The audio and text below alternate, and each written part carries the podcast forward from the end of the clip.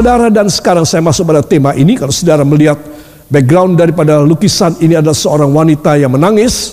Saudara dan ada tangan Tuhan dari atas. Saudara, saya memberikan judul pada tema ini adalah Why? Kenapa hidup merugi? Ya saudara, kita akan bongkar musababnya apa. Saudara, kenapa kita merugi? Saudara, orang itu selalu ada untung, Selalu ada rugi kadang-kadang. Tetapi kalau hidup merugi ini berarti defisit. Itu namanya saudara nggak pernah bisa untung. Engkau selalu sial, malang, saudara. Why? Hidup merugi. Bongkar musababnya. Ingat hidup saudara, hidup saya tidak lama. Katakan amin. Ingat hidup saudara, hidup saya tidak lama.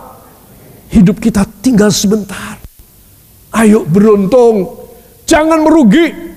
Kalau Tuhan memberi kepada saudara keberuntungan melalui jalan firman, maka saudara dan saya harus sesuai dengan firman-Nya. Maka kita akan benar-benar tidak pernah rugi. Tuhan selalu memberikan keberuntungan kepada kita. Amin. Saudara yang kekasih, saya tuliskan di sini hidup adalah suatu pelayaran. Kita tahu hidup adalah suatu perjuangan. Tetapi kali ini saya akan mengajak Anda membaca barangkali lebih dari 10 ayat ya kali ini.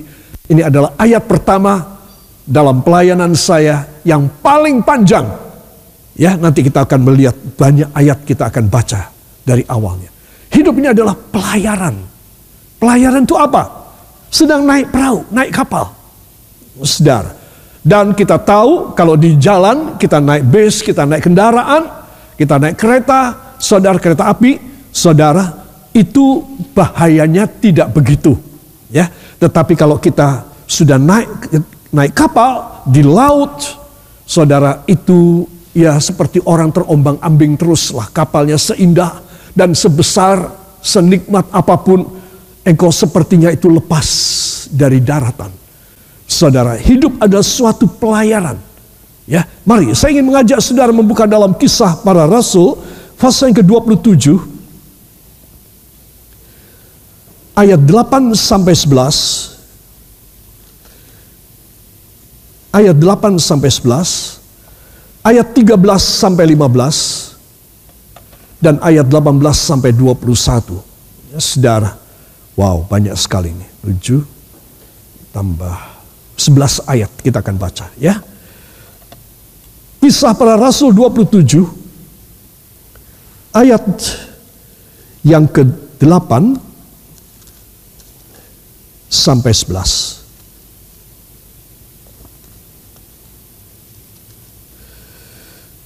Ini adalah pasal dua pasal terakhir dari kisah para rasul. Pasal 27 ayat 8 sampai 11 satu, dua.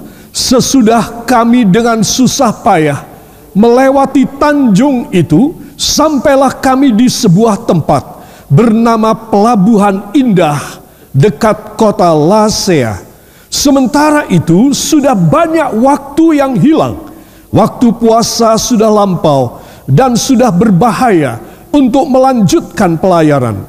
Sebab itu Paulus memperingatkan mereka, katanya, Saudara-saudara, aku lihat bahwa pelayaran kita akan mendatangkan kesukaran-kesukaran dan kerugian besar, bukan saja bagi muatan dan kapal, tetapi juga bagi nyawa kita. Tetapi perwira itu tidak percaya, uh, lebih percaya kepada jurumudi dan nakoda daripada kepada perkataan Paulus 13. Pada waktu itu, angin sepoi-sepoi bertiup dari selatan. Mereka menyangka bahwa maksud mereka sudah tentu akan tercapai. Mereka membongkar sauh, lalu berlayar dekat sekali menyusur pantai Kreta. Tetapi tidak berapa lama kemudian turunlah dari arah pulau itu angin badai yang disebut angin timur laut. Kapal itu dilandanya dan tidak tahan menghadapi angin halauan.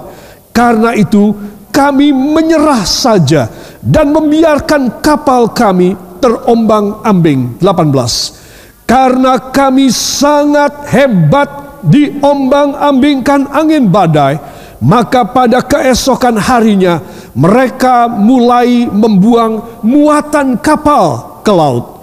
Dan pada hari yang ketiga mereka membuang alat-alat kapal dengan tangan mereka sendiri.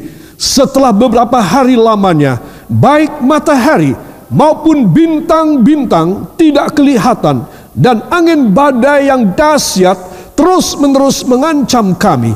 Akhirnya putuslah segala harapan kami untuk dapat menyelamatkan diri kami. Dan karena mereka beberapa lamanya tidak makan, berdirilah Paulus di tengah-tengah mereka dan berkata, Saudara-saudara, jika sekiranya nasihatku dituruti, supaya kita jangan berlayar dari kereta, kita pasti terpelihara dari kesukaran dan kerugian ini. Amin. Ya, panjang ya kali ini. Belum pernah loh saya mengajak pembacaan pertama begini panjang, 11 ayat. Perhatikan.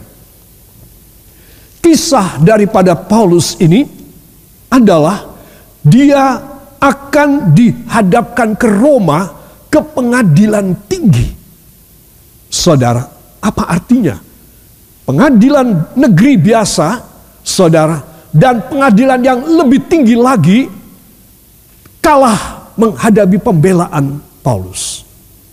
Itu sebab sebagai tawanan apa sih salahnya? Salahnya dia memberitakan Injil. Saudara, dan ini menyakiti hati orang-orang dengan agama mereka. Penyembah-penyembah berhala, kemudian dengan agama-agama Yahudi yang lain, sehingga Paulus mendapat dakwaan palsu, difitnah, dan dia diadili. Banding dia sudah menang, dan akhirnya pengadilan tinggi menetapkan bahwa dia harus dibawa ke rumah untuk diadili di Mahkamah Agung. Saudara, Kelihatannya zaman dulu ini dan semua negara itu mencontoh, saudara, sistem hukum yang diterapkan di Roma oleh orang-orang Roma ini menjadi contoh bagi seluruh dunia. Ada pengadilan negeri, kemudian ada pengadilan tinggi, dan paling tinggi Mahkamah Agung. Saudara. Nah, Paulus sekarang mau dikirim ya karena pesawat sudah penuh semua maka dia dinaikkan kapal. Ada pesawat apa tidak? Tidak ada, ya. Nah, dinaikkanlah dia kapal. Pindah dua kali naik kapal menuju ke tujuan untuk diadili. Saudara, tetapi komandan yang menjadi ketua tim tawanan ini ada Paulus, ada beberapa tawanan yang lain juga yang harus ke pengadilan mahkamah. Saudara, namanya Julius. Julius baik kepada Paulus. Sehingga di perjalanan dalam pelayaran itu, saudara, Julius membantu Paulus. Cuma satu hal. Dia tidak percaya pada omongan Paulus. Dia percaya pada omongan daripada jurumudi dan nakoda kapal. Stirman dan nakoda kapal. Itu dia lebih percaya. Ya, Paulus sudah bilang, Jangan dilanjutkan pelayanan ini. Menurut aku, kita semua akan celaka. Kita akan mengalami kerugian yang besar. Kita tidak usah pergi. Kita stop lebih dahulu sampai menunggu musim dingin selesai. Saudara, tetapi tidak diperhatikan. Ya jurumudi dan nakoda berkata, nggak apa-apa kita berangkat aja. Ya, aku sudah biasa. Akhirnya yang kita baca tadi. Saudara, kita baca aja kita bisa tahu penderitaan mereka. Sekapal ini saudara. Ya saudara. Pertama-tama adalah ketika mereka sampai di sebuah tempat yang bernama Pelabuhan Indah. Apa? Apa? Pelabuhan Indah. Kelihatannya semua indah. Sedar. Itu sebab Stirman dan Nakoda berkata terus saja. Tetapi Paulus dengan hikmat roh sudah tahu bahwa akan ada hambatan di depan. Dan Paulus berkata, stop lebih dulu. Kita tunda karena ini masa musim dingin. Saudara, dan tidak digubris. Dia sudah mengatakan ayat 10, pelayaran kita akan mendatangkan kesukaran-kesukaran dan kerugian besar. Bukan saja bagi muatan dan kapal, jadi kapal itu memuat juga barang-barang yang mahal ya selain para para tawanan yang akan diadili, tetapi juga bagi nyawa kita. Tuh Paulus ayat 10 sudah peringatkan saudara. Hidup ini satu pelayanan.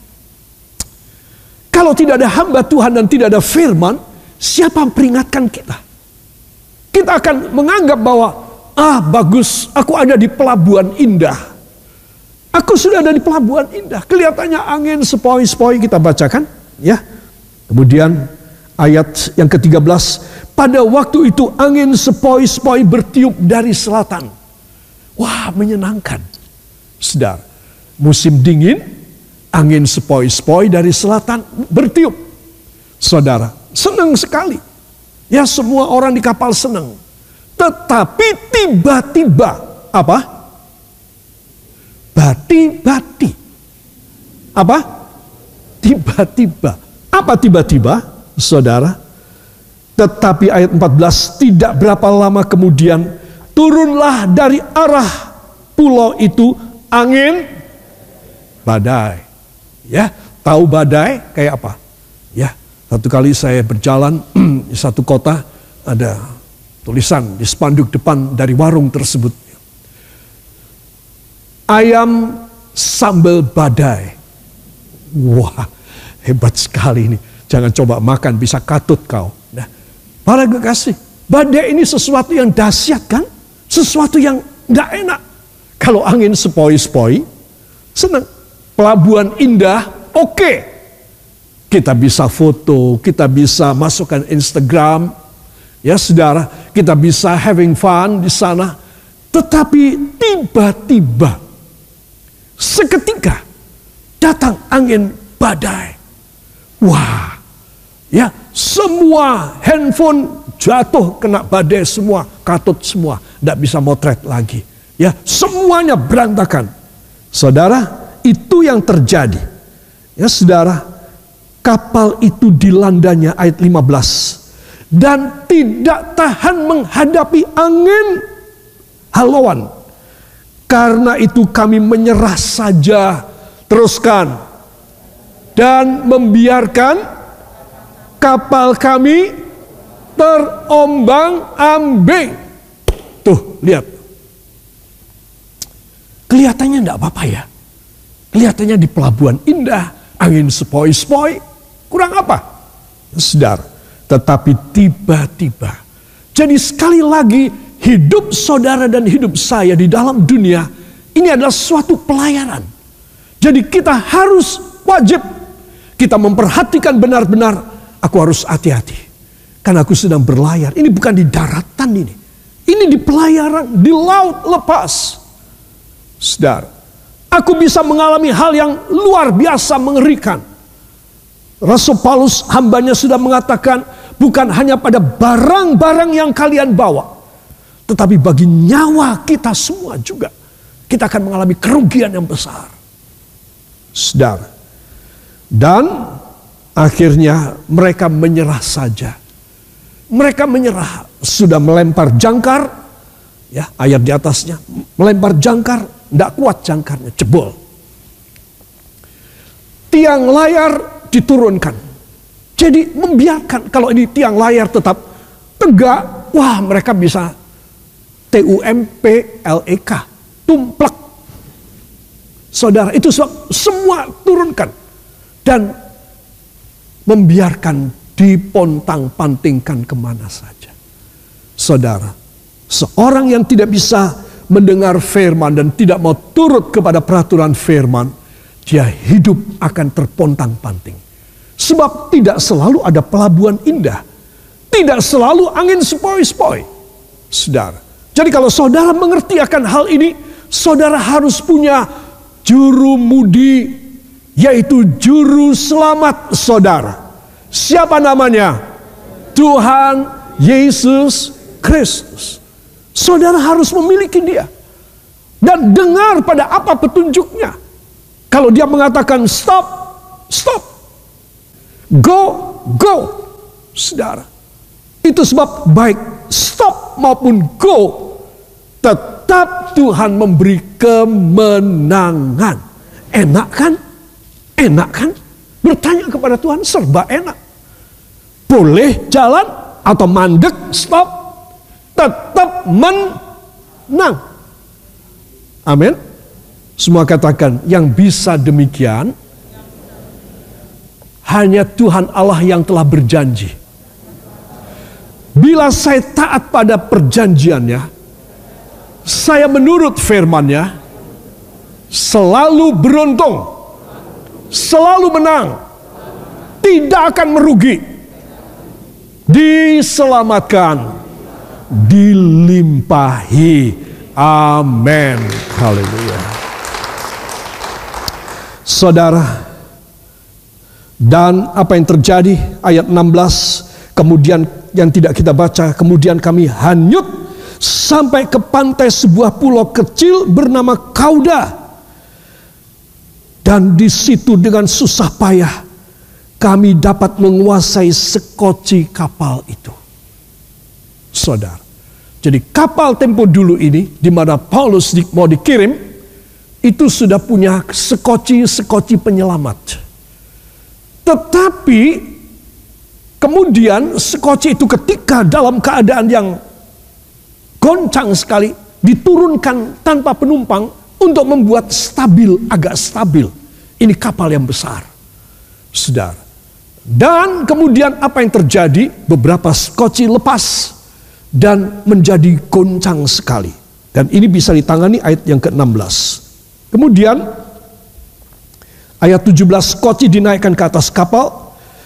Mereka memasang alat-alat penolong dengan meliliti kapal itu dengan tali. Saudara, ayat 18. Karena kami sangat hebat diombang-ambingkan angin badai, maka pada keesokan harinya mereka mulai membuang titik-titik ke laut. Apa? Muatan. Saudara, muatan. Bukan milik mereka. Milik orang. Kargo ini milik orang yang kirim. Ya. Kalau sekarang versinya adalah apa ya? Apa pengiriman apa, pengiriman apa, ekspedisi. Zaman dulu sudah ada mereka mengirimkan barang-barang ekspor import melalui kapal. Dan ini semua dibuang ke laut. Sebab kalau tidak, ini kapal yang berat diombang-ambingkan mudah tenggelam. Jadi kapal dibikin seenteng mungkin. Terus muatan yang bertonton itu dibuang ke laut. Ya saudara. Dan apa yang terjadi? Itu ayat yang ke-18. Pada hari yang ketiga mereka membuang titik-titik. Dengan titik-titik. Tuh lihat. Sekarang mereka bukan cuma membawa membuang muatan. Muatan yang berharga mahal. Tetapi alat-alat perabotnya kapal. Ya saudara, barangkali apalah yang kita tidak tahu jangkarnya atau kemudian juga segala perlengkapan-perlengkapan kapal saya tidak tahu beda dengan kapal sekarang ya saudara. Dan itu semua dengan tangan para kelasi ini dilempar sendiri. Waktu mereka membuang mereka, waktu mereka melempar ke laut ini perlengkapan untuk kapal dibuang ke laut.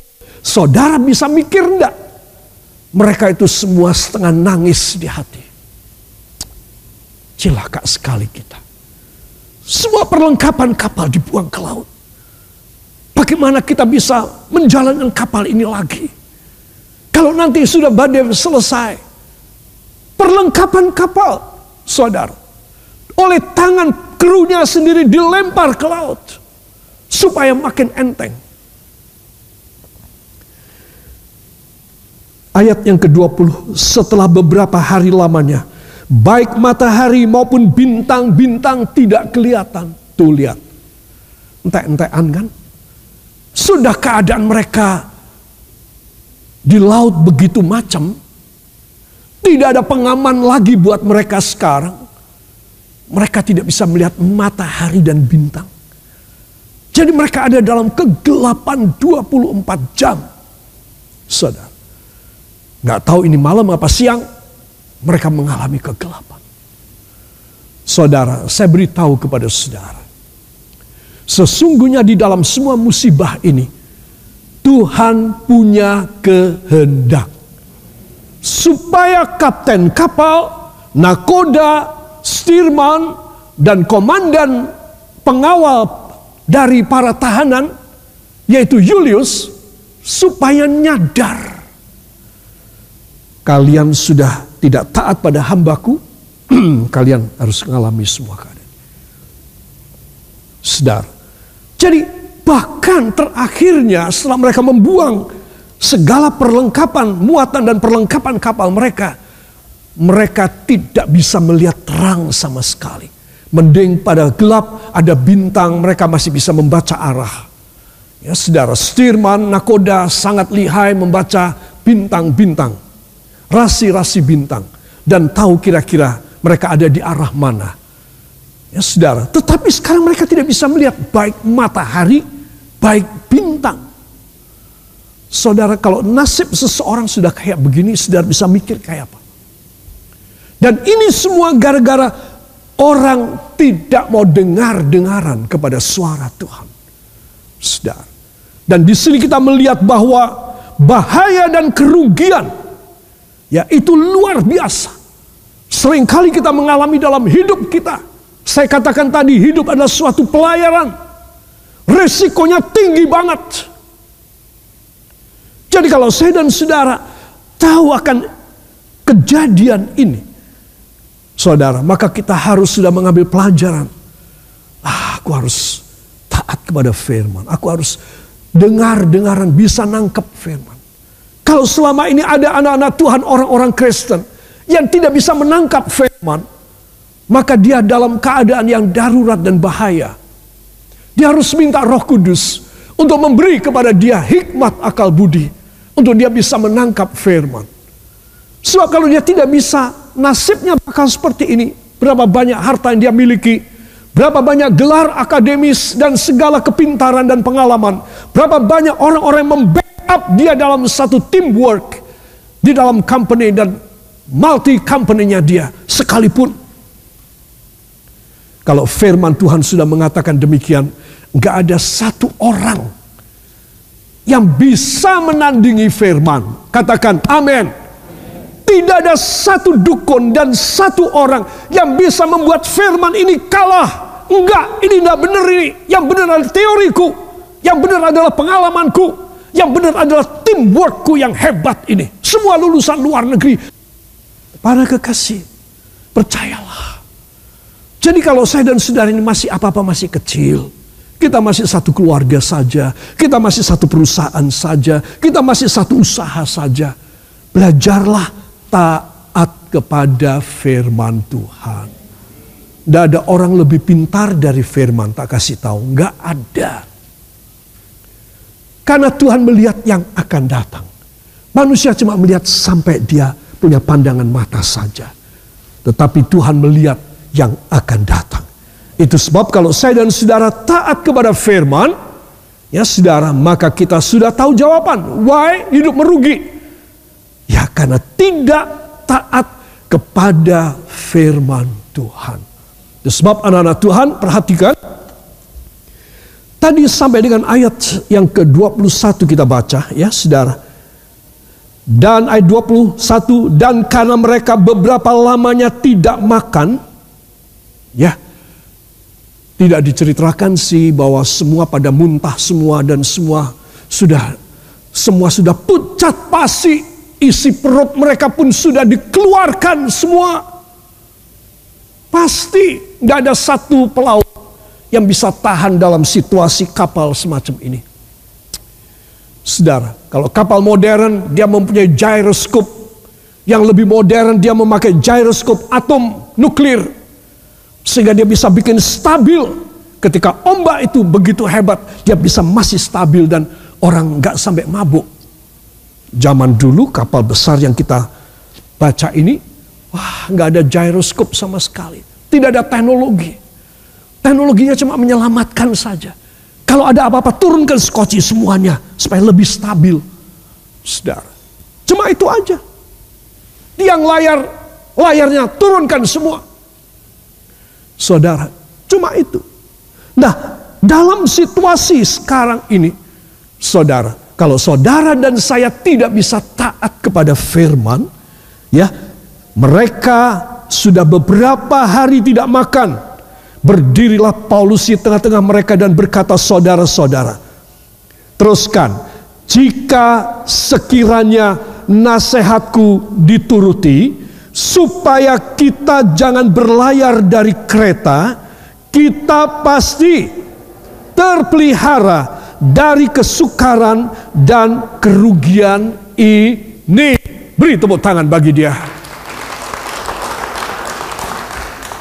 Jadi saya bisa selesaikan khotbah saya sampai di sini. Karena saudara sudah tahu jawabannya. Apa yang membuat seseorang rugi? Kita bongkar sekarang. Dan ini yang menyebabkan orang tidak akan rugi. Kalau dia taat kepada firman Tuhan dan kepada hambanya. Sekarang Paulus berdiri, semua payat. Barangkali mereka semua sudah kuat berdiri karena perutnya sudah sakit semuanya, sudah dibuang semua isinya. Dia berdiri. Coba kalian dengar omonganku. Bahwa kita tidak berangkat dari kereta dan kita harus tetap di kereta. Sampai musim dingin selesai baru kita berangkat. Kalau kalian dengar omonganku dan taat, tidak akan terjadi demikian. Para kekasih perhatikan. Jadi kalau saya dan saudara mengerti akan ini, kita pasti terpelihara dari kesukaran dan kerugian.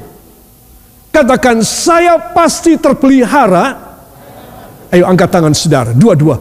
Saya pasti terpelihara dari kesukaran dan kerugian bila saja saya mau tunduk dan taat kepada nasihat firman Tuhan dalam nama Yesus saya akan mulai mentaatkan diri saya dan mujizat, keselamatan, pengamanan, kelimpahan berkat, proteksi ilahi terjadi.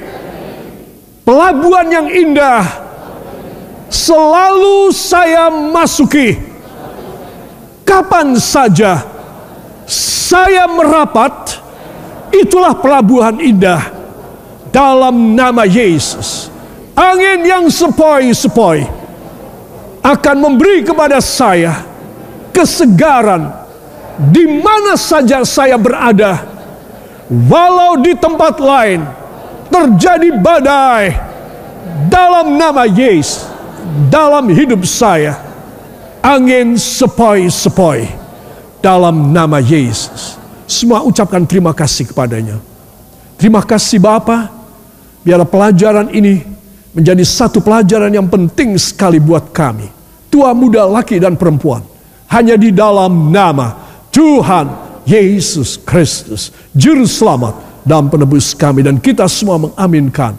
Amin. Beri kemuliaan bagi dia.